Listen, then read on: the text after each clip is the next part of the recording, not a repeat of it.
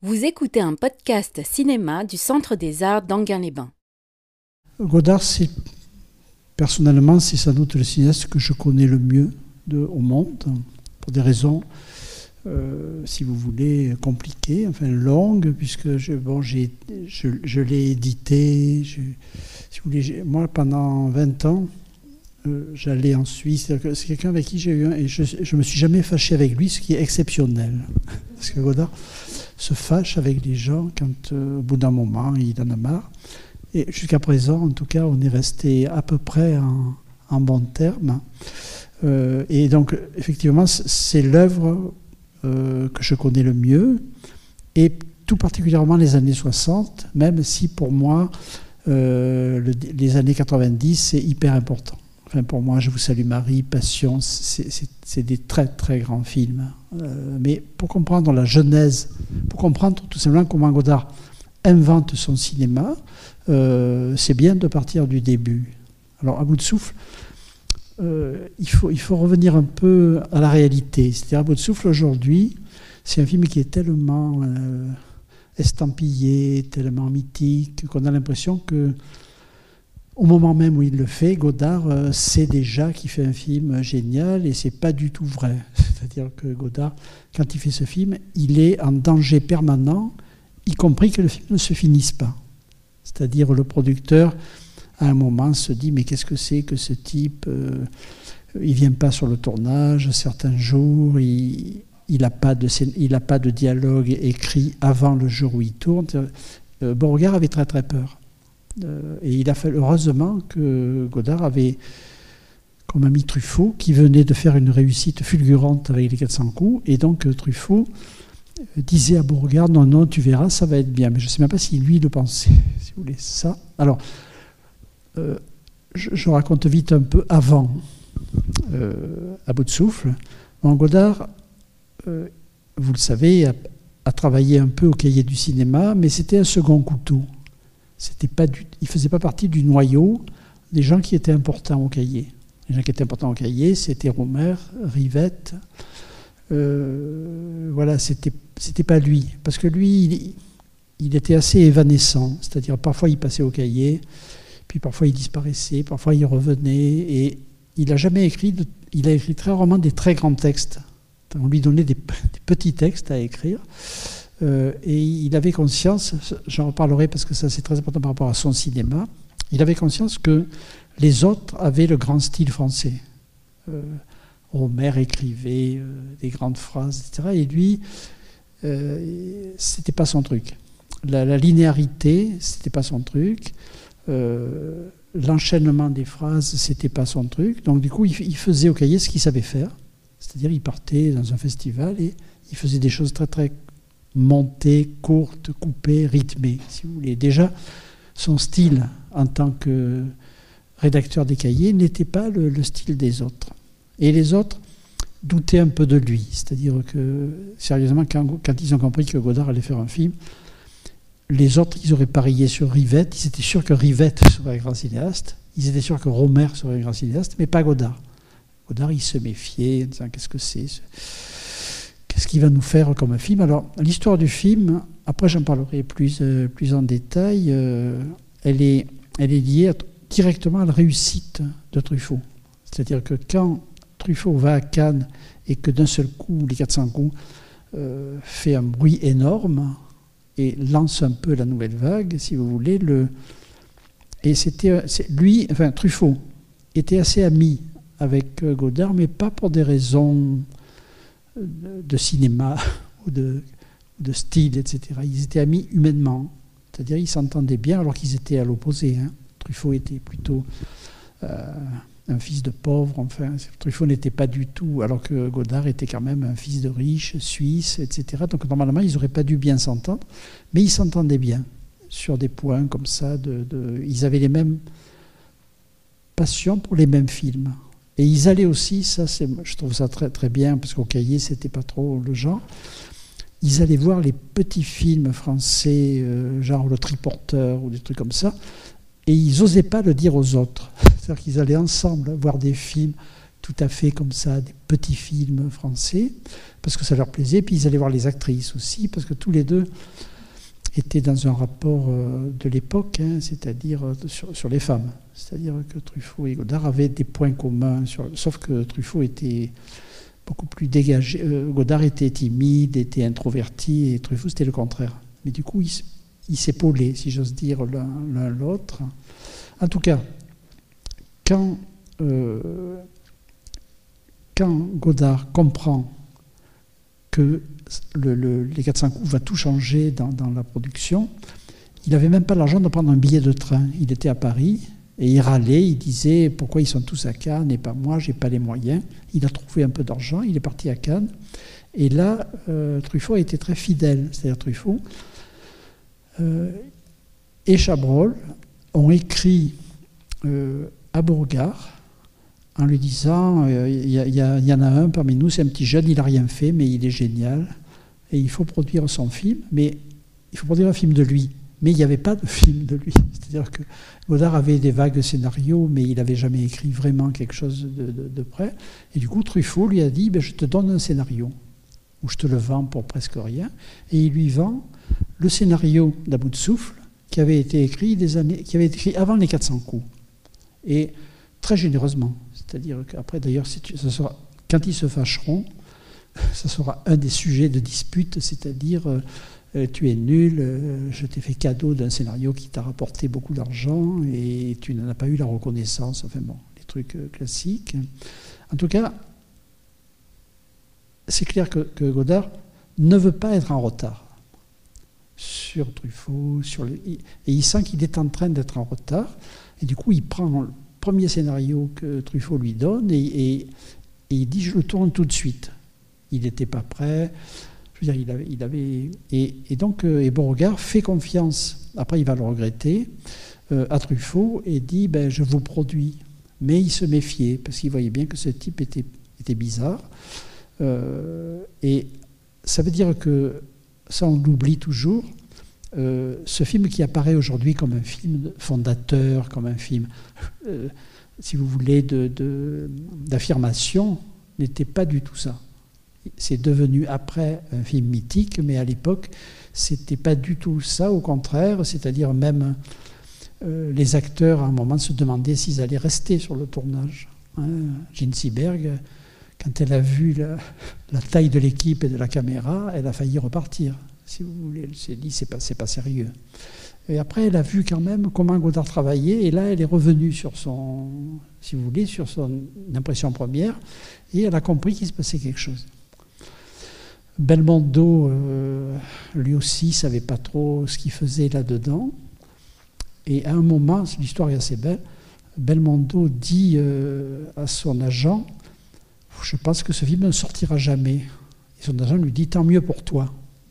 C'est-à-dire, sentiment que c'était pas. Voilà. Donc ça veut dire que euh, lui-même, même s'il faisait un peu semblant, il ne savait pas s'il finirait le film. Et il ne savait pas si ça serait un film. C'est-à-dire que tout ce qui après a été versé au crédit de, Godard et du film, l'invention formelle, etc., à l'époque, les gens ne voyaient que les défauts euh, possibles de, ce film. Et Godard avait déjà fait, un court avait fait deux courts-métrages, mais sur la longueur d'un long, il voilà, ne savait pas s'il réussirait à faire le film ou pas. Mais alors Godard, là-dessus, il est comme Carax. C'est-à-dire que, enfin, plutôt Carax, c'est comme lui. Il a compris un truc, c'est que à l'époque, et pour, avoir un statut de cinéaste, il fallait avoir le film, mais il fallait aussi créer sa propre image de génie, etc. Donc il l'a fait. Euh, Carax, après, l'a copié beaucoup sur ça. C'est-à-dire, il ne suffit pas de faire un film, il faut faire aussi une image géniale de cinéaste. Il faut vendre les deux en même temps. Et là, Godard, même si, quand il savait qu'il n'était même pas sûr que le film sortirait, il gérait déjà son image de, génie euh, qui arrive comme ça dans, le, cinéma français. Donc, ça a duré très longtemps, hein, cette histoire, puisque quand, Godard est entré en montage, tout le monde doutait encore que ça serait un film. Euh, alors, la, chance qu'il a eue, enfin, si on peut dire, c'est qu'il est tombé sur. Euh, bon, il est tombé sur Belmondo, qui à l'époque était inconnu, hein, Belmondo, et il a, quand même, Godard a vu tout de suite le parti qu'il pouvait tirer de, Belmondo. Euh, et surtout, il est tombé sur Raoul Coutard. Raoul Coutard, parce que finalement, si on regarde les années 60, le cinéma qui s'invente dans les films de Godard, c'est un cinéma Godard-Coutard. Si, imaginons que Godard n'ait pas rencontré Coutard et travaillé avec un, chef-op de l'époque, euh, Godard ne serait pas Godard. C'est-à-dire qu'il y a eu entre, ces deux hommes, il y a eu un truc incroyable. Ils n'étaient pas faits pour s'entendre. Euh, c'était un baroudeur, il avait fait la guerre et tout ça. C'était un cinéaste de guerre. Et Godard, c'était le contraire. Mais quand ils étaient en train de faire un cadre et un éclairage, c'était un couple parfait, si vous voulez. Euh, et à eux deux, et puis Godard aimait chez Coutard à l'époque le fait que, comme il n'avait pas fait de vrais films normaux, il, s'en foutait quand Godard lui disait Je m'en fous de la norme, je m'en fous, de, on va filmer comme on, veut filmer, c'est-à-dire on n'a pas de contraintes, euh, disons, qui seraient déterminées par le code de ce que font les autres. Et en plus, Coutard avait un autre avantage, c'est qu'il était très costaud et que comme il avait fait, il avait fait des films de guerre, il, était capable de marcher euh, avec la caméra à l'épaule, de filmer comme ça à l'arrache. Et du coup, ça, évidemment, Godard a compris que c'était ce qu'il lui fallait pour, pour, inventer quelque chose dans, un bout de souffle. Et donc, voilà, le film s'est fait comme ça. Coutard, moi j'ai beaucoup connu Coutard. Quand il parle de, cette époque, euh, il disait Je voyais bien qu'on était en train d'inventer quelque chose, mais lui n'en avait pas conscience, si vous voulez. Euh, Godard peut-être un peu plus, et encore. Et du coup, Godard, dans les années 90, quand il fait Passion, il rappelle encore Coutard pour faire euh, le film euh, avec lui à, la lumière. Donc, j'en reparlerai. et dans ce film, il y a Jensi Berg. Elle, c'est le seul atout qu'il a, Godard. Les autres acteurs sont inconnus, l'équipe technique est inconnue. Jean Seberg, elle n'est elle pas très connue, mais elle vient des États-Unis. Euh, voilà. Et elle a joué chez Preminger. Donc euh, Godard a, compris qu'il fallait la faire tourner en la voyant jouer chez, Preminger dans Mangeau Tristesse. Et donc c'est comme ça qu'il l'appelle. et elle, quand, l'attaché de presse de Godard appelle la presse pour dire voilà, je tourne un film, euh, quand il dit Belmondo, personne ne connaît. Quand il dit, et quand il dit Ginsiberg, il y en a qui connaissent un peu. C'était son seul atout commercial, si on peut dire, c'était euh, Et elle a mis un peu de temps à comprendre euh, ce qui se passait, mais elle a compris. À un moment, elle a, elle a compris que finalement, c'était pas, voilà, que c'était la précarité du matériel, il n'y avait pas de projecteur, il y avait tout, ce... Elle, elle était habituée quand même à Hollywood, hein, puisque quand même, après Minger, c'était des gros moyens.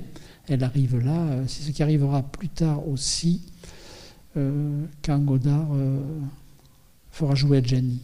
Adjani, elle arrive sur le plateau, et elle voit l'équipe, et elle voit la caméra, et elle dit, elle, elle tourne une semaine, elle part. Elle dit, c'est pas un film la caméra est trop petite, ils sont quatre, c'est pas du cinéma. C'est-à-dire, elle, voilà, elle, quitte le tournage. Ça arrangeait bien Godard parce qu'il a compris aussi qu'il s'était trompé en choisissant Gianni. Donc, du coup, ils, se sont séparés malgré tout à l'habillable, chacun reprenant ses billes. C'est plutôt ça l'histoire. En tout cas, là, elle, non.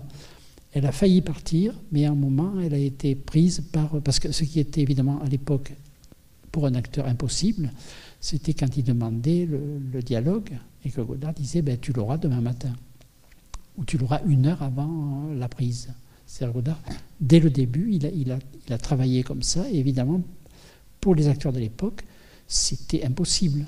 C'était non, il n'y avait aucune sécurité, et le producteur devenait fou là sur ça. Le producteur devenait fou, il, courait après Godard en disant Je veux le texte au moins de demain. je veux au moins le dialogue de, de demain. Et en fait, tout ça, c'est des peurs absurdes, hein, puisque Godard a, toujours écrit tous les dialogues, sauf qu'au lieu de les donner un mois avant, il les donnait la veille. Il les mettait dans la chambre de l'hôtel, ou alors il les donnait le matin quand les acteurs arrivaient. Moi, j'ai vu tourner, euh, sauf qu'il peut la vie, euh, c'est clair que euh, Isabelle Huppert, quand elle était très tranquille, Elle savait que le, que le dialogue, elle l'aurait, qu'elle aurait une heure pour l'apprendre et que ça suffisait.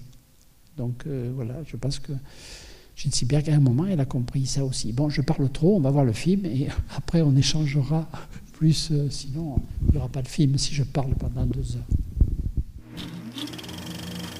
Bon, je, commence par la fin, puisque en fait, euh, pendant que Godard tournait le film, il ne savait pas s'il voulait tuer Belmondo ou pas. Dans le scénario de, Truffaut, euh, il se suicidait euh, en prison. Enfin, il était chez les flics, il se suicidait. Et Godard a hésité jusqu'au bout. Euh, et, bon, il était en mauvais état, Godard, quand il faisait ce film. Hein. C'est-à-dire, il était, il n'avait pas d'argent, il était déprimé, c'est-à-dire que finalement, le, ça, son état personnel fait qu'à la fin, il décide de, faire mourir euh, Belmondo, mais il a hésité jusqu'à la dernière semaine pour, pour prendre cette euh, décision. Il, avait pensé, l'autre solution aurait été que Belmondo va dans la voiture du, type là, euh, et ils partent, et elle, elle l'aurait regardé partir euh, au bout de la rue. donc ça, voudrait dire que ça restait ouvert de savoir s'il allait être attrapé par la police ou pas, en gros. Bon, alors je, reviens un peu sur des choses dont j'ai parlé au début, notamment sur le, si vous voulez, le fait que quand Godard fait ce film, il ne se dit pas je vais faire un film révolutionnaire, je vais bouleverser le cinéma. Il pense qu'il fait un petit film normal. Euh, et l'invention, entre autres, va venir au montage. Au montage, donc, il s'installe au montage avec, euh, avec sa monteuse, qui était une femme assez extraordinaire, c'était Cécile Décugis. Et après, elle a fait de la prison parce qu'elle avait aidé le FLN. Euh, c'était une militante. Et donc, du coup, elle a eu une période après dans sa vie où elle n'a pratiquement pas monté. Donc, il monte le film. elle monte le film avec Godard et il s'aperçoit que le film fait plus d'une heure et demie monté. C'est-à-dire, et c'était évidemment à l'époque impensable de sortir un film d'une heure et demie. Et donc, évidemment, personne n'en veut, le distributeur potentiel n'en veut pas, et donc euh, il se dit, ils se disent qu'est-ce qu'on fait?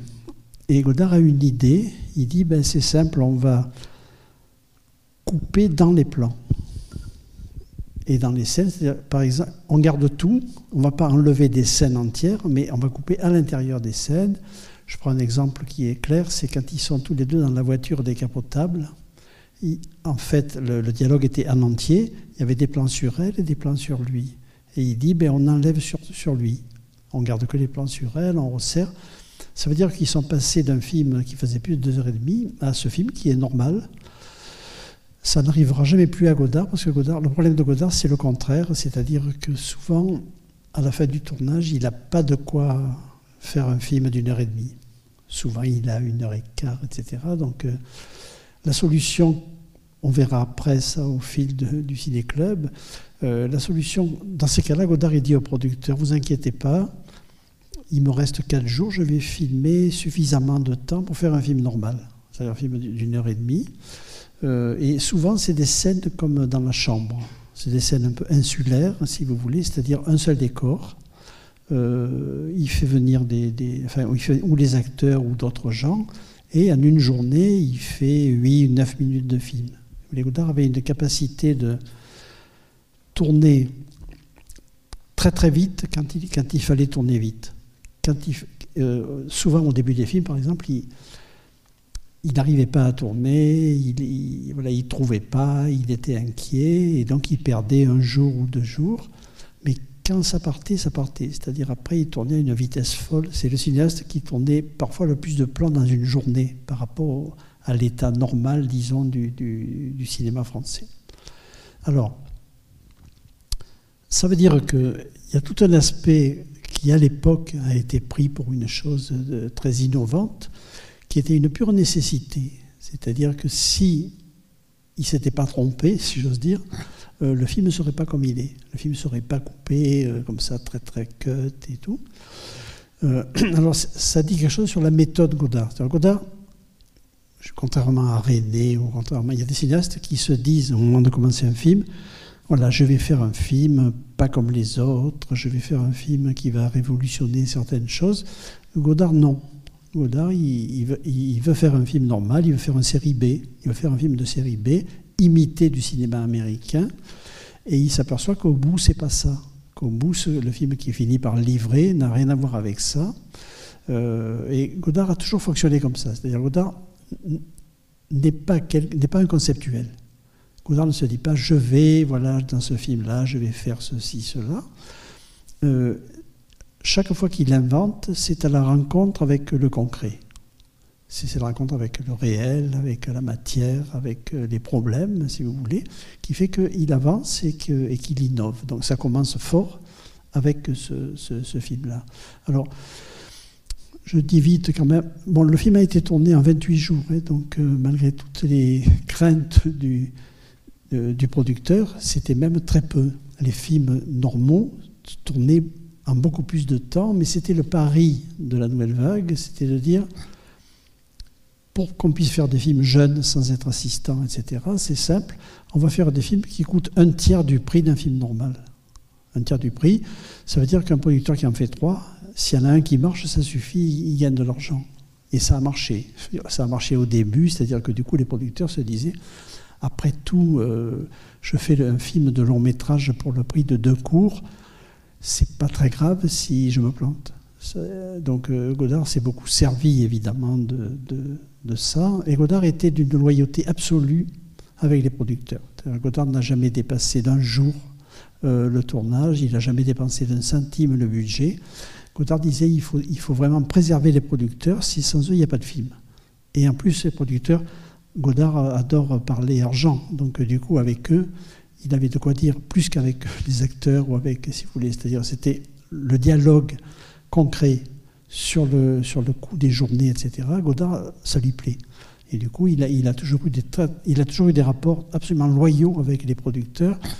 Il ne fait pas partie de ces cinéastes, qui, parce qu'après tout, à un moment, il aurait pu profiter de son, de son notoriété et tout, et dire, bon, comme je suis un génie, euh, ils vont, voilà, je vais doubler le temps ou doubler le prix. Il n'a jamais fait ça. C'est une chose qui lui fait horreur. C'était un fils de, banquier, hein, donc euh, l'argent c'était solide pour lui, de banquière plutôt, parce que son père était médecin et sa, mère était, était banquière. Donc euh, l'argent c'était une chose sérieuse.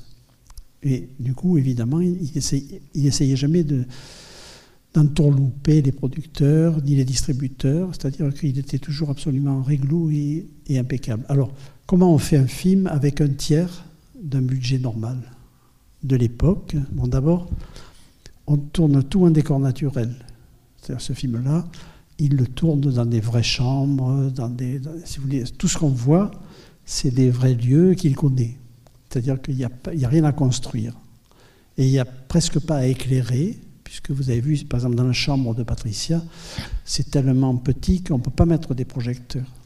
Donc il mettait des lampes floudes, c'était le début des lampes floudes, hein, comme ça, il mettait quelques lampes floudes, il éclairait par le plafond, et il n'éclairait pas les, acteurs, si vous voulez. Il ne faisait pas un éclairage à l'américaine, il faisait un éclairage très pauvre. Donc ça, c'est côté euh, technique. Sur la caméra, ce qui coûte cher au cinéma, c'est le silence, c'est le son. Et à l'époque, euh, avec les moyens dont disposait Godard, on ne pouvait pas faire de son direct. Pour faire son direct, il fallait la Mitchell, euh, qui était une grosse caméra, Blimpé, etc. Avec les petites caméras que Godard utilise, c'était pas possible. Et donc, il, euh, si, vous voulez, il décide, comme ça se faisait à l'époque sur les films pauvres, il, décide de tourner sans enregistrer le dialogue, et le dialogue est entièrement fait en post-synchronisation. C'est-à-dire que les, acteurs savent très bien quand ils jouent que ce qu'ils disent ne sera pas enregistré dans cet état-là, sonore dans, le film. Alors, bon, évidemment, Godard invente un truc là qui est magnifique, c'est que les films qui étaient post-synchronisés, il n'y avait jamais de brouillage sonore d'un son qui est censé venir de la rue, par exemple. Et là, il invente ça avant d'avoir les vrais outils, puisqu'après Godard, disons, au bout de 3-4 ans, arrive le matériel plus léger et il va commencer à tourner en son synchrone. Et là, il fait ce que les autres cinéastes s'interdisent. C'est-à-dire, par exemple, il y a un dialogue, à ce moment-là passe euh, une voiture ou une ambulance dans, dans, la rue, ça couvre le dialogue. Euh, Godard, ça ne lui faisait pas peur. Au contraire, il aimait ça. Il disait, après tout, l'acteur, il est confronté à la réalité sonore, c'est-à-dire s'il y a des bruits, euh, voilà. Et alors ici, évidemment, il n'a pas le problème. Tous les sons, c'est lui qui les met. Et il fait, déjà ça. C'est-à-dire que dans la chambre, par exemple, à un moment, il met des bruits assez forts qui viennent de l'extérieur, qui évidemment sont fous. Les acteurs jouent sans avoir ces, bruits-là. L'idée de brouillage sonore qui fait que la voix n'est pas, toujours parfaitement. Euh, euh, ne sort pas parfaitement de façon audible, il l'invente avec des outils qui n'étaient pas encore faits pour ça. Ce sera ça tout le temps, Godard. Godard ne va pas arrêter d'inventer avec les outils. Dès qu'il y a un nouvel outil, Godard l'achète, l'apprivoise et commence à, qu'est-ce que je peux faire avec cet outil-là sur 50 euh, ans. Hein. C'est-à-dire, il y a pas, maintenant, c'est les, caméras. Euh, les petites caméras digitales, c'est-à-dire que dès qu'il y a une nouveauté, il s'en sert il s'en sert et parce que ça l'aide à inventer, si vous voulez. Godard n'invente jamais à partir de rien. Godard invente toujours à partir du réel, de la matière, du concret, des accidents, si vous voulez, tout le temps. Ça veut dire que quand on dit Godard est un inventeur de forme, c'est vrai, mais ce n'est pas un inventeur de forme conceptuelle. C'est un inventeur de forme très pragmatique. C'est-à-dire qu'il invente avec euh, la matière qu'il a, avec les outils qu'il a. Voilà, donc c'est son, son processus de création à lui, c'est ça. Alors, pour tourner sans projecteur, il fallait évidemment avoir des pellicules très sensibles. Alors, il y en avait une sur le marché qui faisait 200 ASA, c'est celle qui lui sert en extérieur. Normalement, en extérieur, on tourne avec 100 ASA, enfin, on tourne 60. Donc, il se sert de la pellicule sensible du marché pour faire les extérieurs, pour avoir ce grain comme ça, ce contraste qu'on a. Et pour les, pour les nuits et pour les choses plus... Euh, il n'y a pas de pellicule à l'époque cinéma qui font ça, et il apprend qu'il y a une pellicule de photographe euh, qui, fait 400, qui fait à peu près 400 hasards. Avec ça, il peut même filmer la rue, par exemple à Montparnasse, la circulation. Euh, il y a quand même quelque chose sur, l'image. Donc, euh, malheureusement, c'est de la pellicule photo, c'est-à-dire c'est des bobines, c'est des, bobines comme ça, c'est des chargeurs qui demandent. Donc, euh, on lui colle des morceaux de cette pellicule et il l'a fait développer dans un, labo, dans une machine spéciale qui, traînait par là. Et donc, ce film-là n'a pas été développé avec une pellicule cinéma et pas avec les développeurs euh, normaux Donc évidemment, c'était un pari. Euh, ça marche assez bien parce que après va bon 3-4 ans après vont arriver des pellicules ultra sensibles mais là non elles n'existent pas il, ne les a pas. Donc ça veut dire là aussi c'est comment une invention esthétique passe par des choses très concrètes euh, et passe par le manque de moyens si on peut dire. Au lieu d'en faire quelque chose le manque de moyens si vous voulez au lieu, au lieu de le regretter etc Godard en fait quelque chose. Il en fait de l'invention, il en fait de l'innovation, à peu près toujours. Son, processus artistique, c'est celui-là, c'est pas le confort. Ça n'a jamais été vraiment le, confort. C'est-à-dire, au contraire, s'il y a des difficultés, ça m'aide à avancer, ça m'aide à inventer, ça m'aide à trouver des, formes nouvelles ou des choses euh, nouvelles. Alors, ensuite, euh, Évidemment, à l'époque, Godard ne pouvait pas se payer des travelling. Et en plus, il n'en aurait pas voulu, parce que sur les Champs-Élysées, il voulait que les acteurs euh, avancent sans que les gens qui passaient s'aperçoivent qu'il y a un tournage. Ça ne marche pas toujours. Des fois, les gens regardent la caméra. Donc, au lieu de... En fait, il, prend une, un chariot de, de facteurs il met Coutard dedans, qui devait être pas très. parce que Coutard était costaud. Et il filme à travers un trou, c'est-à-dire que, le, si vous voulez, le, il y a des moments où les gens ne savent pas qu'ils sont dans le champ. Parce que c'est évidemment, ça aurait été l'horreur pour Godard de dire je bloque les Champs-Élysées, je fais passer des figurants, tous les gens qu'on voit sont des vrais gens. Et évidemment, il y en a qui trouvent bizarre que ce type de vent qui, pousse en arrière le chariot de la poste, les postiers en général, ils poussent en avant. Euh, il voit quelque chose de louche et parfois la caméra elle est petite, donc parfois elle est carrément visible. Ça se voit dans, les Champs-Élysées, c'est-à-dire que des fois il y a des gens qui passent et ils regardent, euh, ils regardent pas euh, Belmondo qui est un inconnu. Ils regardent le dispositif, si vous voulez, la caméra qui est en train de. Voilà, donc tout ça, ça fait partie de l'invention du film par ailleurs, c'est un film absolument normal sur le récit. Après ça sera fini. À partir de vivre sa vie, c'est terminé. C'est-à-dire, finalement, c'est un film normal. L'histoire est racontée, elle est racontée dans l'ordre. Les scènes sont, les plans, voilà, tout est linéaire, euh, comme dans comme dans les autres films, disons, de, de l'époque. Alors, évidemment, la grande invention de Godard dans ce film, c'est le jeu d'acteur. C'est-à-dire, bon, d'abord, euh, Belmondo ne ressemblait à rien aux acteurs euh, de l'époque. Belmondo, c'est une espèce d'ovni dans le cinéma, comme ça, et Godard se dit, euh, c'est lui qui va représenter notre génération. Alors qu'en fait, c'est pas Godard. Hein, dire, il y a des cinéastes qui choisissent un acteur parce qu'il leur ressemble ou parce qu'il s'identifie. Là, c'est le contraire. C'est-à-dire Godard euh, n'a pas, un gramme de désinvolture, n'a pas un gramme de tout le côté frimeur de, Belmondo. C'est le contraire de Godard. C'est-à-dire, c'est pas quelqu'un qui lui ressemble ou c'est pas quelqu'un qui lui peut s'identifier. Et en plus, si vous voulez, Godard, c'est quelqu'un, il est, incapable de jeter une feuille de journal par terre ou de mettre les pieds sur le, sur le, sur le canapé, si vous voulez. Godard c'est le contraire. Enfin, il a le côté protestant très très strict, très comme ça. Et quand on va chez Godard, il faut s'essuyer les pieds sur le paillasson six fois avant d'avoir le droit d'entrer. Si vous voulez. Et là, on voit Belmondo. D'une façon, c'est le contraire de lui. C'est une vision de lui euh, s'il n'était pas coincé comme il l'est en réalité. C'est-à-dire, alors, bon, ça vient aussi de, ça vient d'un homme qui a fasciné tous les cinéastes de la qui s'appelle Paul Jégoff. C'était euh, c'était un séducteur, c'était un dandy, c'était un type très très brillant. Et eux qui n'étaient pas ça, euh, Romer par exemple, regardant Jégoff, c'était le contraire de lui. Et Godard aussi. Mais ils se sont tous inspirés ça a été une espèce de modèle pour leur personnage masculin.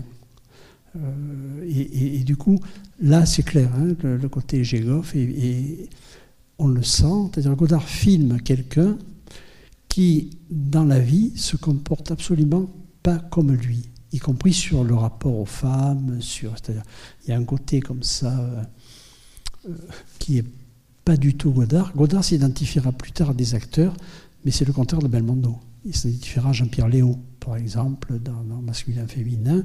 C'est-à-dire que le Godard oscille entre des acteurs qui le représentent et des acteurs qui sont le contraire de lui. Là, on est dans un acteur qui est le contraire de lui et qui est une sorte de, version euh, libérée, si vous voulez, de, lui-même. Alors, ce qui est intéressant, on en reparlera plus tard, mais si vous voulez, c'est que le couple là, euh, l'homme et la femme, dans Pierrot le Fou, il sera inversé. Dans Pierrot le Fou, l'homme, c'est l'intellectuel, c'est celui qui lit, c'est celui qui écrit, et elle, elle est dans la vie, elle est dans, le, la simplicité, le quotidien, etc. C'est-à-dire le couple masculin-féminin s'inverse. Alors, que le film, les films par ailleurs se ressemblent, parce que c'est aussi une cavale, ils sont recherchés par la police, euh, si vous voulez. La structure est à peu près la même, sauf que là, c'est Marseille-Paris. Et dans Pierrot, c'est Paris euh, et le Sud, si vous voulez. C'est-à-dire le, point de départ de la circulation euh, voilà, s'inverse. Alors Belmondo, Godard est très fasciné par lui,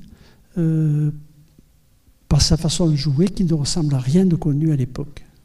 Euh, c'est-à-dire, vous imaginez euh, les, acteurs masculins de l'époque, euh, rien ne ressemblait à Belmondo, et c'était un danger du coup, parce que les, spectateurs auraient pu dire qu'est-ce que c'est ce type, euh, voilà. Et en fait, ça a marché, euh, ça a marché même beaucoup, puisqu'après il va basculer dans le cinéma populaire. Euh, alors, à nouveau, Carax a voulu faire la même chose. Quand Carax fait ses premiers films, il dit Je vais inventer un corps masculin qui représente ma génération. Et, il, invente Denis Lavant euh, comme un petit monstre comme ça. Pour Carax, Denis Lavant devait représenter euh, la génération de Carax comme Belmondo, euh, celle de Godard, pour aller vite. Mais ça a moins marché, même si Denis Lavant est un génie, mais ça n'a pas marché pareil. Ça n'a pas été un modèle qui a été repris par d'autres. Alors que Belmondo, au contraire, tout le monde a voulu reprendre le modèle masculin, disons, de, de Belmondo. Bon, j'ai assez parlé, à vous de parler, de demander des choses. Ou de... Il y a un micro.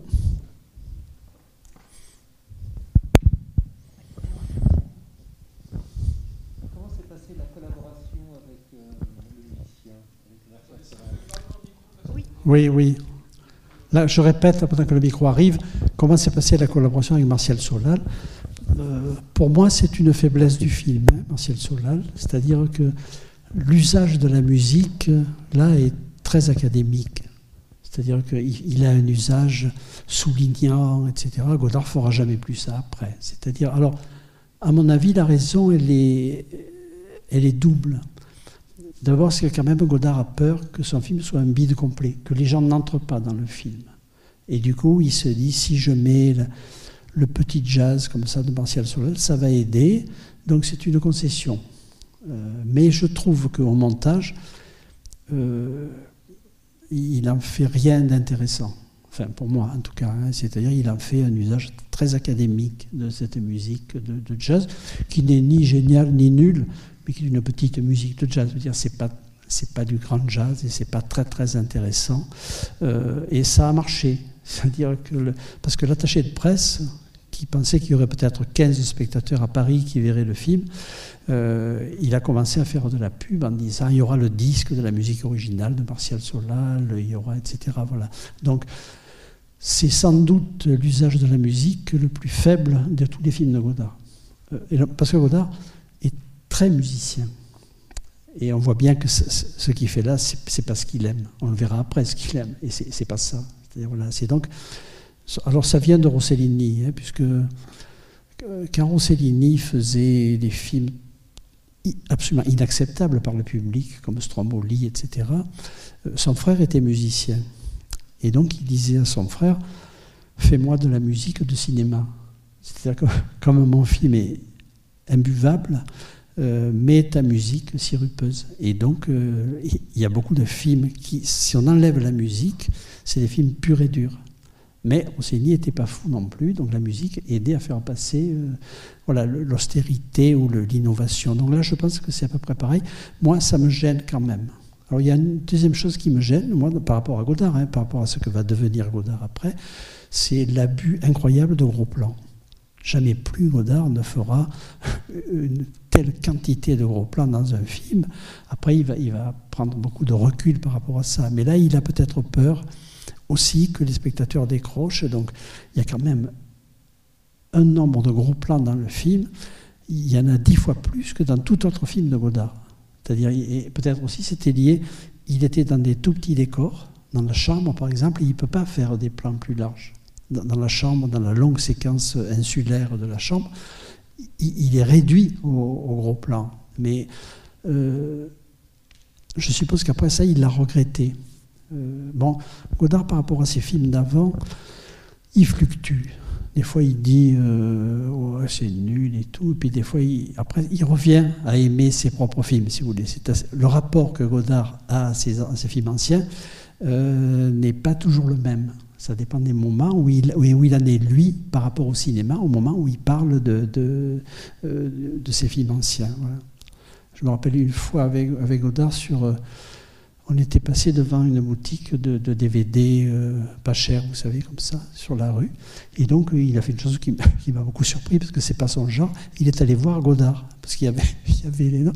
Et il me, il me dit Voyez, c'est ce qui restera de moi. Mais avec tristesse, c'était à bout de souffle. Pierrot et le mépris. Et en fait, c'est ce qui reste de lui. Ce qui est terrible, c'est que ce qu'il m'a dit était assez vrai, finalement. C'est-à-dire, mais pour lui, euh, voilà, c'était l'époque où il faisait Passion et tout ça, qui était pour lui des bien plus grands films que, que bout de souffle, si vous voulez, à bout de souffle. Mais ça, à bout de souffle est un petit film. Mais il le savait, je veux dire, c'est pas, il se dit pas, je fais un chef-d'œuvre. C'est pas Orson Welles, c'est le contraire d'Orson Welles. Quand Orson Welles fait son premier film, il dit, vous allez voir ce que vous allez voir, je, bouleverse le cinéma, je bouleverse l'esthétique du film, et, et, on le sait avant même qu'il commence. Godard, pas du tout. Euh, Godard, il, n'a pas le projet de, bouleverser le cinéma et il pense même qu'il ne le bouleversera pas pendant qu'il fabrique ce film-là, si vous voulez. Donc il y a eu une grande part de chance, vraiment de chance, et puis un truc un peu bête comme ça, de, il y avait dans ce film des choses qui, euh, des choses idiotes, qui ont fait qu'il y a eu de la curiosité pour le film. Par exemple, tous les critiques à l'époque ont parlé de la réplique où il dit Est-ce que je peux pisser dans le lavabo? Aujourd'hui, ça paraît, totalement dérisoire et ridicule, mais à l'époque, c'était des choses qui, qui marquaient, parce que c'était un peu euh, transgressif, si vous voulez. Les, vraies transgressions, c'est pas celle-là, mais il y avait des choses un petit peu transgressives. Et par, contre, à l'époque, hein, quand même, sur, la nudité et sur le sexe, c'est d'un puritanisme absolu. C'est-à-dire Godard, à l'époque, est, incapable de filmer une scène d'amour entre un homme et une femme. Donc il, invente le gag de ils sont sous les draps, il y a la radio, etc. Et il n'y a pas le moindre, comment dire, il n'y a, rien de sexuel du tout.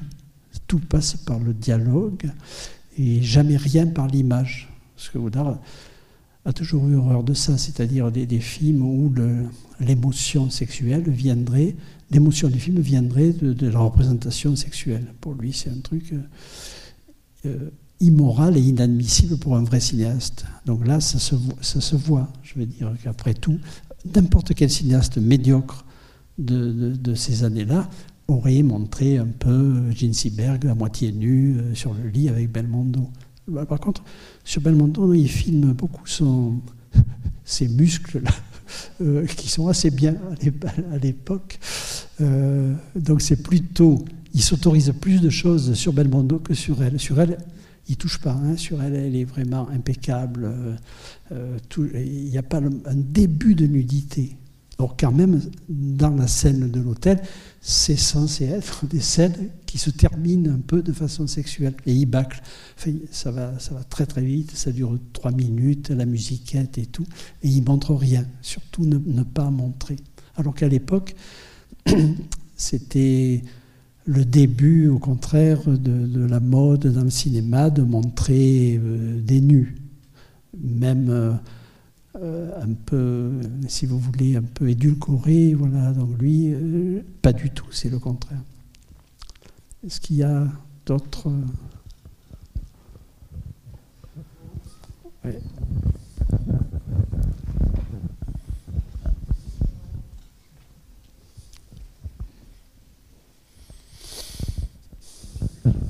Comment il a trouvé Belmondo?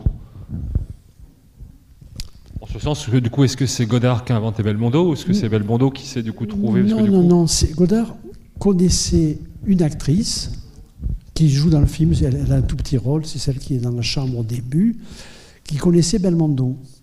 Elle avait vu dans des cours de théâtre. Elle l'avait croisé, elle lui dit J'ai vu, un, j'ai vu un type là, ça serait peut-être bien pour ton film. Et Godard a, commencé à, le suivre, à le regarder. Et Belmondo pensait que c'était un homo. Belmondo disait ce, petit type comme ça, à l'air louche, me regardait, m'observait. Je pensais que c'était pour de mauvaises raisons. Et après, donc, ils se connaissent avant, hein, puisque Godard a déjà fait un court métrage avec lui. Euh, mais quand il a fallu monter le court métrage, Belmondo était à l'armée. Et du coup, Godard, avec sa petite voix suisse, double Belmondo. Donc c'est intéressant à voir. C'est une curiosité, si vous voulez. Ça veut dire qu'ils ont quand même fait avant un court métrage ensemble, et à la fin du court métrage, Godard a dit à Belmondo euh, Tu seras le personnage principal de mon premier long métrage, sans savoir que ça serait à bout de souffle. C'est-à-dire qu'il a tenu sa promesse complètement parce qu'il a vu qu'il y avait quelque chose de, nouveau, d'unique, de très vivant, euh, comme ça, dans le, dans le jeu de, Belmondo, qui n'était pas le jeu empesé des hommes de l'époque, enfin des acteurs qui jouaient. Il y, a, un côté comme ça. Godard dit que euh, pour lui, le, modèle, euh, c'était Michel Simon, chez Renoir. C'est-à-dire le, côté comme ça, invention permanente de, des gestes et tout ça. Et il dit aussi, l'autre film qui m'a permis de filmer Belmondo comme je l'ai filmé, c'est euh, Jean Rouge, c'est euh, Moi un noir. Parce qu'effectivement, il y a des choses qui viennent de Moi un noir, c'est-à-dire dans Moi un noir, quand, le, héros marche et tout, il le suit. Donc le filmage de Belmondo qui marche vient de, des deux. Le corps vient de ce que faisait avec son corps Michel Simon et euh, le filmage de, de Moi un noir. Donc voilà, ça vient de, ce cinéma-là. Et l'horreur à l'époque, pour la nouvelle vague, c'était le cinéma français. C'est-à-dire aucun acteur euh, du cinéma français euh, des années 50 n'est jamais entré dans un film de la nouvelle vague. l'idée c'était, si on veut révolutionner le cinéma, il faut changer tous les acteurs. on ne peut pas reprendre les, les acteurs, vieux ou pas vieux, euh, qui étaient pris dans un système esthétique qui n'a plus rien à voir avec nous. Si on veut parler de notre génération, il faut trouver des nouveaux corps. En gros, l'idée, c'était ça. Il faut inventer de nouveaux corps. Et donc, euh, Belmondo, euh, il l'a quand même inventé. Et, parce qu'après tout, Belmondo, je pense qu'il aurait été un assez bon acteur de théâtre, il, en a fait. Mais s'il n'y avait pas eu Godard qui s'est dit, ce type va inventer des choses dans le cinéma sur le jeu d'acteur, et j'ai envie de le filmer, peut-être que Belmondo n'aurait fait que du théâtre, ne serait pas devenu l'acteur de cinéma qu'il a été. Et après, Belmondo, sa carrière est allée très très vite, et il a fait des films très populaires. Et du coup, quand Godard a voulu faire Pierrot le Fou, Godard s'est dit, euh, il va m'envoyer promener, quoi. C'est-à-dire euh, que mon cinéma est trop intellectuel pour lui. Et en fait, Belmondo a été d'une loyauté absolue. Belmondo savait qu'il avait été inventé par Godard. Et que donc, même si euh, c'était dix fois moins payé, voilà, il, il, a immédiatement dit oui pour tourner Pierrot le Fou. Et en plus, ça lui rappelait évidemment un bout de souffle. Donc, voilà, c'est des relations finalement assez euh, réversibles, puisque Belmondo n'a pas été. Euh, après, Godard, Godard a toujours aimé les, les stars, hein, donc après, il va faire et comme il dit, à la fin, à un moment donné, comme les stars, j'avais pas d'argent, j'attendais qu'ils soient dans le déclin, et que les gens ne peuvent plus les faire tourner, je le faisais tourner. Donc Alain Delon, qui est sublime hein, chez, chez, Godard, et Depardieu, mais avec Depardieu, ça s'est très mal passé, parce que Depardieu n'était pas attentif, Depardieu ne, ne, ne, ne, comprenait pas ce que faisait Godard de lui.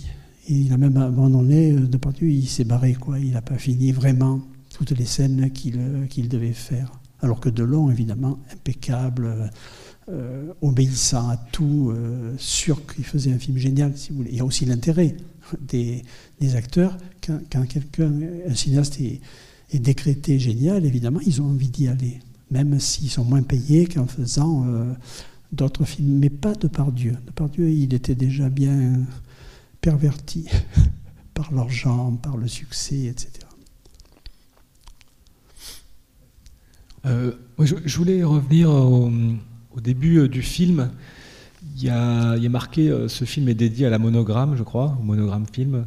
il, me semble que c'est une, comment dire, un, tout petit studio américain, c'est ça, qui faisait des, séries B, surtout de films noirs. Et je, voulais revenir à ça parce que il me semble que c'était quand même une des grandes admirations en fait des des, cinéastes de la nouvelle vague, euh, particulièrement Godard, je crois.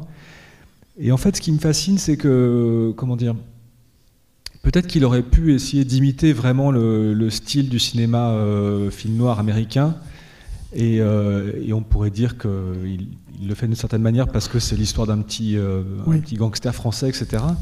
Mais on obtient vraiment radicalement pas la même chose, évidemment. Euh, alors, euh, ce que vous avez dit, hein, c'est le, manque de moyens, effectivement, le côté un peu tourné à l'arrache, etc. Euh, mais moi, ce que, je, trouve extraordinaire, c'est effectivement le, résultat qu'on obtient à partir de, cette cinéphilie qui, veut tout renverser, mais qui prend quand même aussi un, comment dire, qui a ses, propres références, et en même temps qui, dans ce film-là, qui a eu un, côté un peu, vous avez dit que c'était assez transgressif parce qu'effectivement, voilà, il y a des trucs mal élevés, il y a euh, un tas de choses comme euh, aussi un esprit assez potache, je trouve finalement Oui. au début. Euh, toute la, quand il prend la voiture, qui s'adresse à la caméra, qui dit allez vous faire foutre, etc. Tout est assez, tout est extrêmement léger en fait et extrêmement libre. Et je trouve que ce, ce geste reste même encore aujourd'hui assez rafraîchissant à voir et, qu'on a finalement, à- à- même si vous avez, enfin, je, je suis assez d'accord avec vous, il a fait peut-être ses meilleurs films après. hein, euh, euh, c'est un film qui a marqué l'histoire du cinéma euh, pour tout un tas de raisons, mais que effectivement, il- on en verra d'autres peut-être plus importants dans le cycle. Mais je, je- malgré tout, voilà, je voulais juste dire que moi, je, trouve que le, voilà, cette, cette fraîcheur en fait est restée en fait cette liberté qu'il a eue et qui est vraiment, euh, qui, qui est pas juste, comment dire, euh, qui, tient beaucoup en fait à une espèce quelque chose d'assez ludique. Moi, je m'amuse beaucoup en fait quand, quand, je vois ces films et même celui-là. euh, ça me fait rire. J'ai toujours l'impression qu'on est dans le, commentaire de ce qui se passe, dans, une espèce de décalage en fait, que, voilà, que j'aime beaucoup. Oui, parce qu'en fait, bon, sur le début de ce que vous avez dit, euh, Godard, il dit J'aurais vraiment voulu faire un film de série B d'un petit studio américain, à Paris, avec etc. Il dit Mais d'abord, je savais pas faire. Techniquement, j'étais pas au point.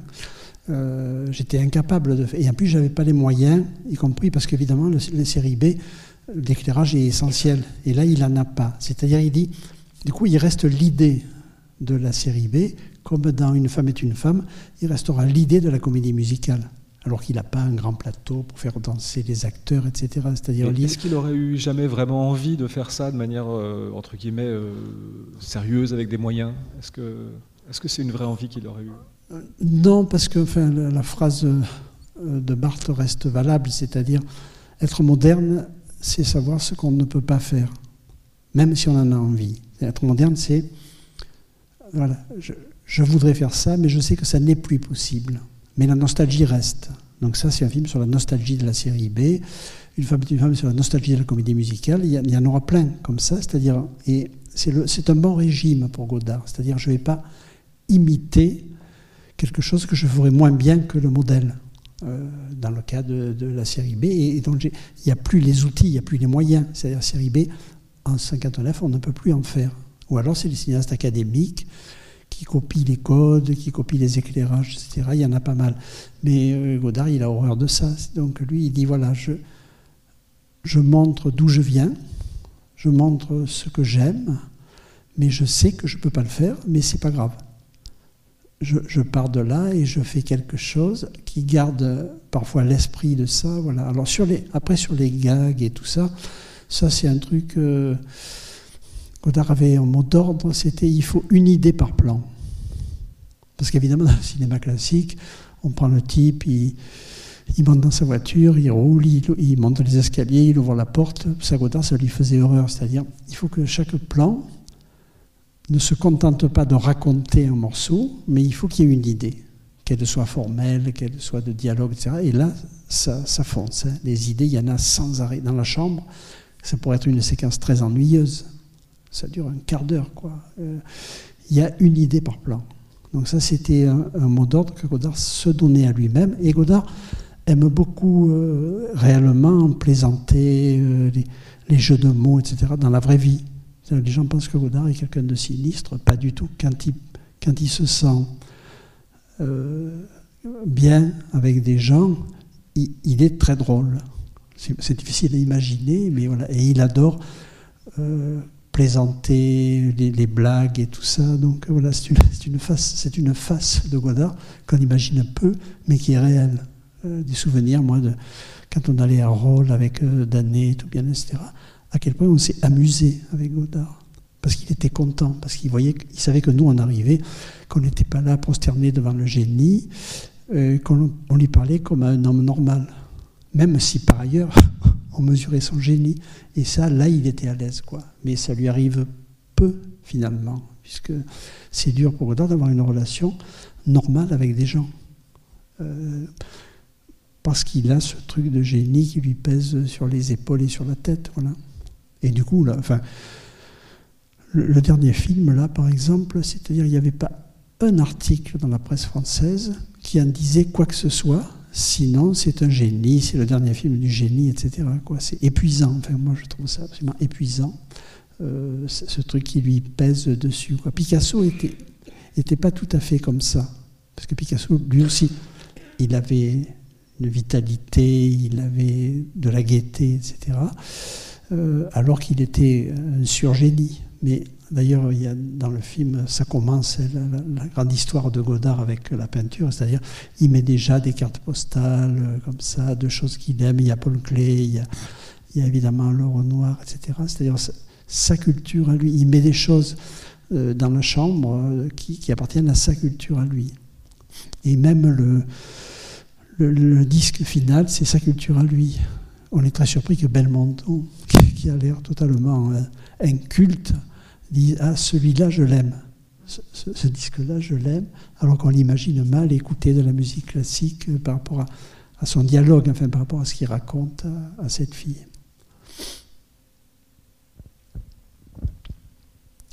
Donc le film, quand, quand le film est sorti, euh, contre toute attente, il a bien marché, mais bien marché à l'époque, ça voulait dire 200 000 entrées.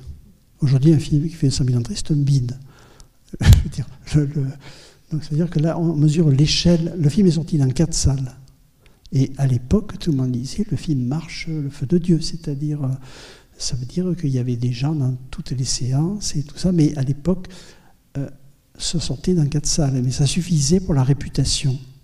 C'est-à-dire que tout le monde disait voilà, le film de Godard a été, un succès. Moins que Truffaut, hein, les 400 coups, ça a bien marché. Mais en tout cas, si vous voulez, le- on mesure là le, décalage incroyable historique entre ce que c'était un succès à l'époque commercial. Alors, il a eu des problèmes avec la censure. hein. Le film a été interdit au moins de 18 ans parce que le personnage était immoral, parce que et surtout à cause de la scène des Champs-Élysées, la censure a trouvé inadmissible qu'il y ait des personnages de fiction avec euh, les, CRS et, un personnage historique. C'était à l'époque scandaleux pour la censure. Donc ils ont demandé à Godard de couper. Il n'a pas coupé.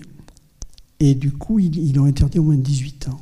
Pas pour les scènes de lit, parce qu'il n'y a rien à voir, mais plutôt pour le caractère de Belmondo. Quoi. Le côté, bon, ça fait un peu peur, mais c'était quand même comme ça. La censure, disons, euh, de, de l'époque. Alors, au bout de, je sais pas, une dizaine d'années, l'interdiction au moins de 18 ans a été abaissée. Et après, c'était interdit plus qu'au moins de 12 ans, je sais pas quoi. Comme s'il y avait quelque chose dans ce film qui puisse euh, mériter une, interdiction. Enfin, moi, en tout cas, je ne la vois pas, mais à l'époque, oui. À l'époque, oui, sur la morale, si vous voulez, c'est-à-dire qu'est-ce que c'est, les relations de... Et puis en plus, la, femme trahit, euh, sauf qu'aussitôt, elle s'explique sur sa trahison. Euh, D'abord, elle ne trahit pas pour qu'il se fasse arrêter, elle lui dit, j'ai appelé les flics, mais va-t'en vite. C'est-à-dire, j'ai- pas appelé les flics pour qu'ils t'arrêtent, c'est parce que je veux me donner le courage de te quitter. En gros, si on résume, c'est ça le, truc. Et lui, très bizarrement, il prend pas euh, la possibilité de s'enfuir, il dialogue. Il, continue à parler avec elle en lui disant que ce qu'elle a fait, c'est pas bien, etc. Pendant ce temps, le compteur tourne. C'est clair que va, la police va arriver, puisqu'elle sait qu'il a 10 minutes, en gros. Et au lieu de s'en servir pour, pour partir, il s'en sert pour parler avec elle, pour essayer de comprendre ce qui, ce qui s'est passé dans, sa tête à elle.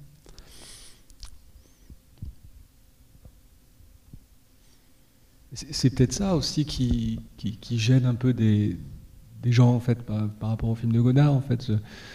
Euh, cette façon en fait d'avoir un, dénouement qui pourrait être hyper dramatique et où on soit dans l'émotion en fait finalement assez direct Et on l'est rarement chez Godard, il me semble, d'être dans une émotion directe par rapport à ce que vivent des, personnages. Il y, a, souvent ce, décollement, en fait, où on est dans la. Alors, je sais pas, c'est peut-être pas l'intellectualisation, mais en tout cas, c'est euh, quelque chose de il, va, voir le, sens poétique tout de suite euh, plutôt que l'action ou l'émotion, en fait. Et il y a beaucoup de gens, je trouve, qui. enfin, alors celui-là, c'est peut-être pas le meilleur exemple comme film, mais il y a beaucoup de gens qui disent typiquement je comprends rien à Godard, etc. Mais parce qu'ils ils cherchent autre chose dans, le film. Oui, oui, oui. Bon, celui-là, il n'y a, a, pas grand-chose à ne pas comprendre. C'est un film normal. Pour moi, aujourd'hui, c'est un film absolument normal. Mais en tout cas, c'est vrai que pour Godard, sa morale, c'est-à-dire l'émotion, elle doit venir du film et du filmage et de l'esthétique. L'émotion ne doit pas venir du scénario. Et au contraire, quand il y a une émotion qui pourrait aller dans le scénario, il coupe. Oui où il fait une plaisanterie, c'est-à-dire l'idée que ça serait quand même, pour lui, faire un chantage sentimental sur les spectateurs euh, avec euh, le scénario, c'est pas du cinéma. En gros, évidemment, c'est là où le clivage est très grand avec le, le, les autres cinéastes et le public. Évidemment, il, s'en fout que l'émotion vienne du dialogue, de l'acteur ou du film. Euh, pour Godard, il dit voilà, l'émotion, une bonne émotion de cinéma doit venir du film. Évidemment, dans le film, il y a aussi le dialogue, il y a aussi, mais c'est vrai que là, euh, il y a dans un autre film qui serait raconté et filmé autrement, quand Belmondo meurt, on pleurerait. Là, on n'a aucune envie de pleurer. D'abord, il fait une ultime gag, il refait son truc des trois gestes, et Godard ne veut pas qu'on pleure. Euh, pour lui, c'est pas ça, c'est pas ça le cinéma. Voilà, donc ça, on en reparlera sur euh, la théorie de l'émotion chez, chez Godard.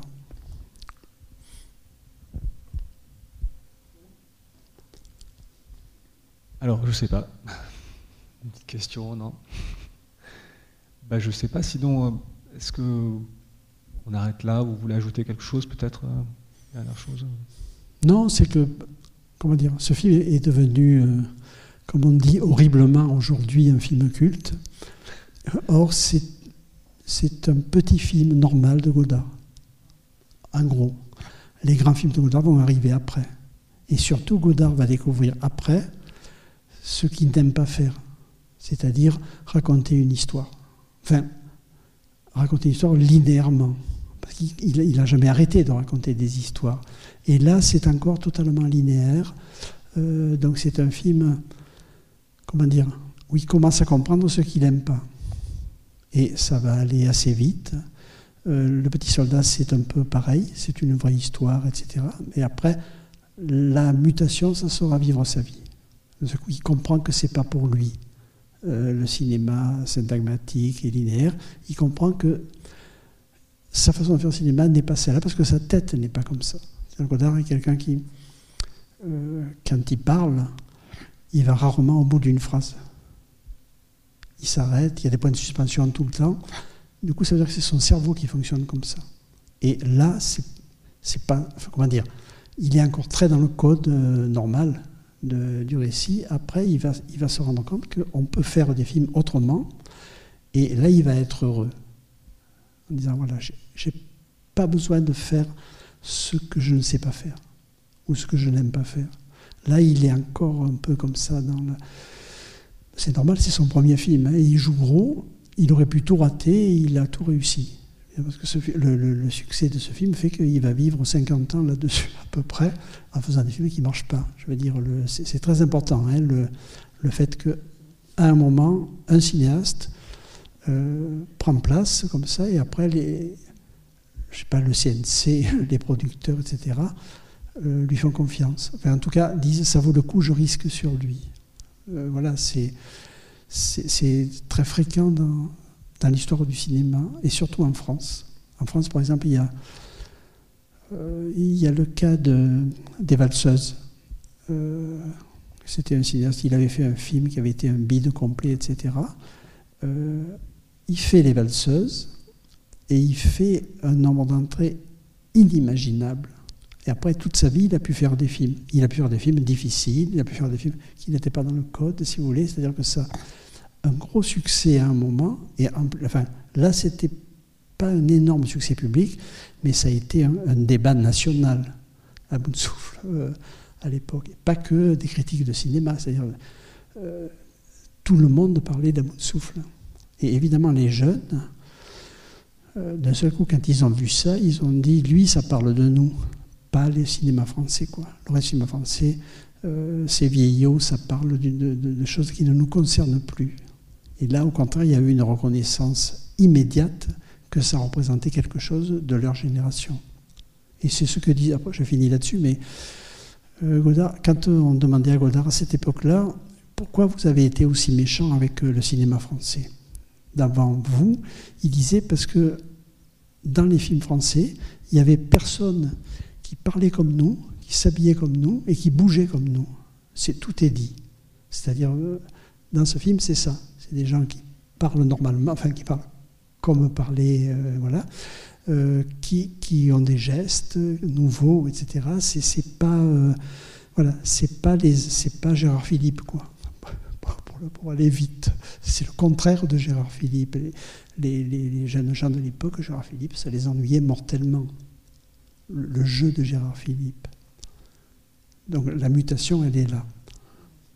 Je ne sais pas pour nos jeunes spectateurs si ça évoque quelque chose, Gérard Philippe, mais euh, c'est pas grave. je pense que. Donc, euh, la séance prochaine, je crois que c'est Une femme est une femme. Euh, il me semble hein, qui, euh, qu'il a tourné après Le Petit Soldat, c'est ça Oui, d'accord. Et qui est un film absolument magnifique, où il invente à la fois tout. Il invente le cinémascope, c'est le premier dans le film cinémascope, il invente la couleur, c'est son premier film en couleur, et il en fait une, comédie musicale. C'est-à-dire là, d'un seul coup, il invente trois choses à la fois.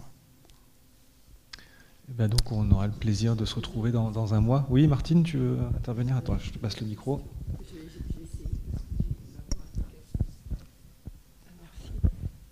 Quand vous parlez des jeunes qui se reconnaissaient dans ce film, est-ce que vous savez qui, qui étaient ces jeunes euh, Quel était le public de jeunes à l'époque? Parce qu'aujourd'hui, le public est très large quand même de jeunes, oui. parce qu'il y a toutes sortes de cinémas.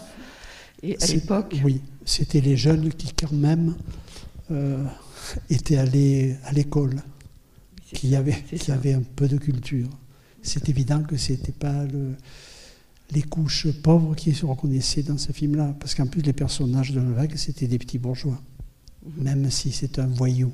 C'est-à-dire que c'était une couche, euh, typiquement, les, les lycéens, les étudiants, voilà, c'était quand même une couche très précise de la société française, évidemment.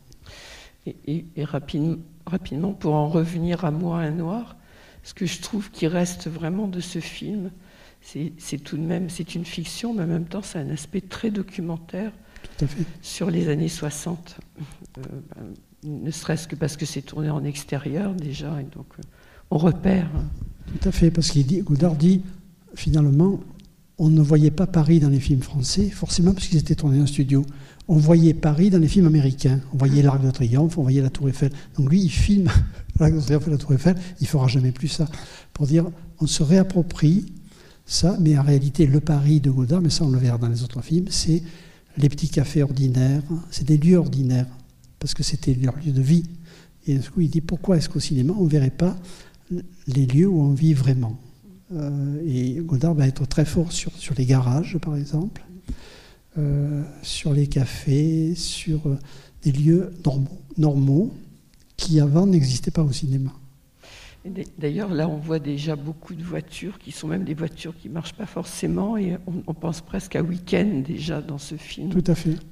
Alors, sur les voitures, bon, une, moi, c'est une chose qui me frappe toujours quand je vois bout de souffle, c'est que les scènes, quand ils sont entre eux, euh, elles, enfin, à l'intérieur et tout ça, elles sont assez contemporaines. Dès qu'on sort dans la rue, on se dit qu'est-ce que c'est que ces vieilles voitures? D'un seul coup, le film prend 50 ans quand on sort dans la rue à cause des voitures. C'est-à-dire les, les, films ont un vieillissement différentiel euh, et les voitures, c'est terrible. Alors c'est pour ça que Godard, lui, prenait des voitures qui n'étaient pas datables. Les voitures américaines, parce que c'était à l'époque euh, une, une mode, et à l'époque, à Paris, il y avait des voitures américaines. Aujourd'hui, elles ne peuvent plus rouler. Si vous voulez. Les gens avaient vraiment des voitures américaines. Euh, d'ailleurs, La Belle américaine, euh, c'est peut-être le dernier film où la voiture américaine a eu droit de. Aujourd'hui, c'est ou des limousines ou des voitures enfin, ou des voitures normales. Euh, et Godard, il choisit que des voitures euh, dont la datation va durer. Les petites voitures de sport, ça va durer 40 ans. Il y, a, y, a quand même la déesse qui est restée dans la mythologie à cause des films de, gangsters et tout ça, mais les autres voitures, on a l'impression que c'est un siècle avant, quoi, par rapport au, jeu des acteurs, par rapport à ce qu'ils se disent. Il y, a un choc comme ça de, quand on sort dans la rue. Eh ben, on peut terminer là-dessus, peut-être, euh, et donc se dire qu'on se retrouve dans un mois euh, pour aussi. Euh, alors, donc, c'est euh, Belmondo, Briali, c'est ça, et Anna Karina. Parce que ouais. Ouais, c'est aussi toute une histoire, évidemment. Eh bien, écoutez, merci, monsieur Bergala. Merci.